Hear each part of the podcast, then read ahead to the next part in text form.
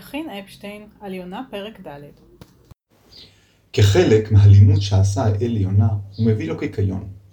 וימן השם אלוהים קיקיון, ויעל מעל ליונה להיות צל על ראשו, להציל לו מרעתו.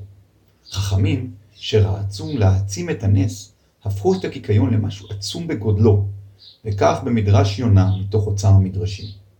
העלה קיקיון על ראש יונה בלילה כשהוא נם, ובשחרית עלו עליו 276 עלים, וכל עלה ועלה ארבעה זרת וטפח, וארבעים איש יכולים לשב בצד הקיקיון לכבוש את השמש.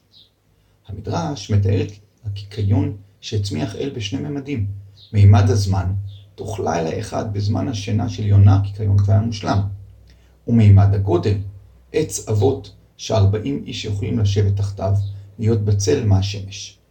מדוע המדרש הופך את הנס לכזה פלאי? שהרי ניתן היה גם לגדל עץ בשלבים, וגם אם גדל עץ בלילה אחד, למה צריך להיות עץ עצום בגודלו?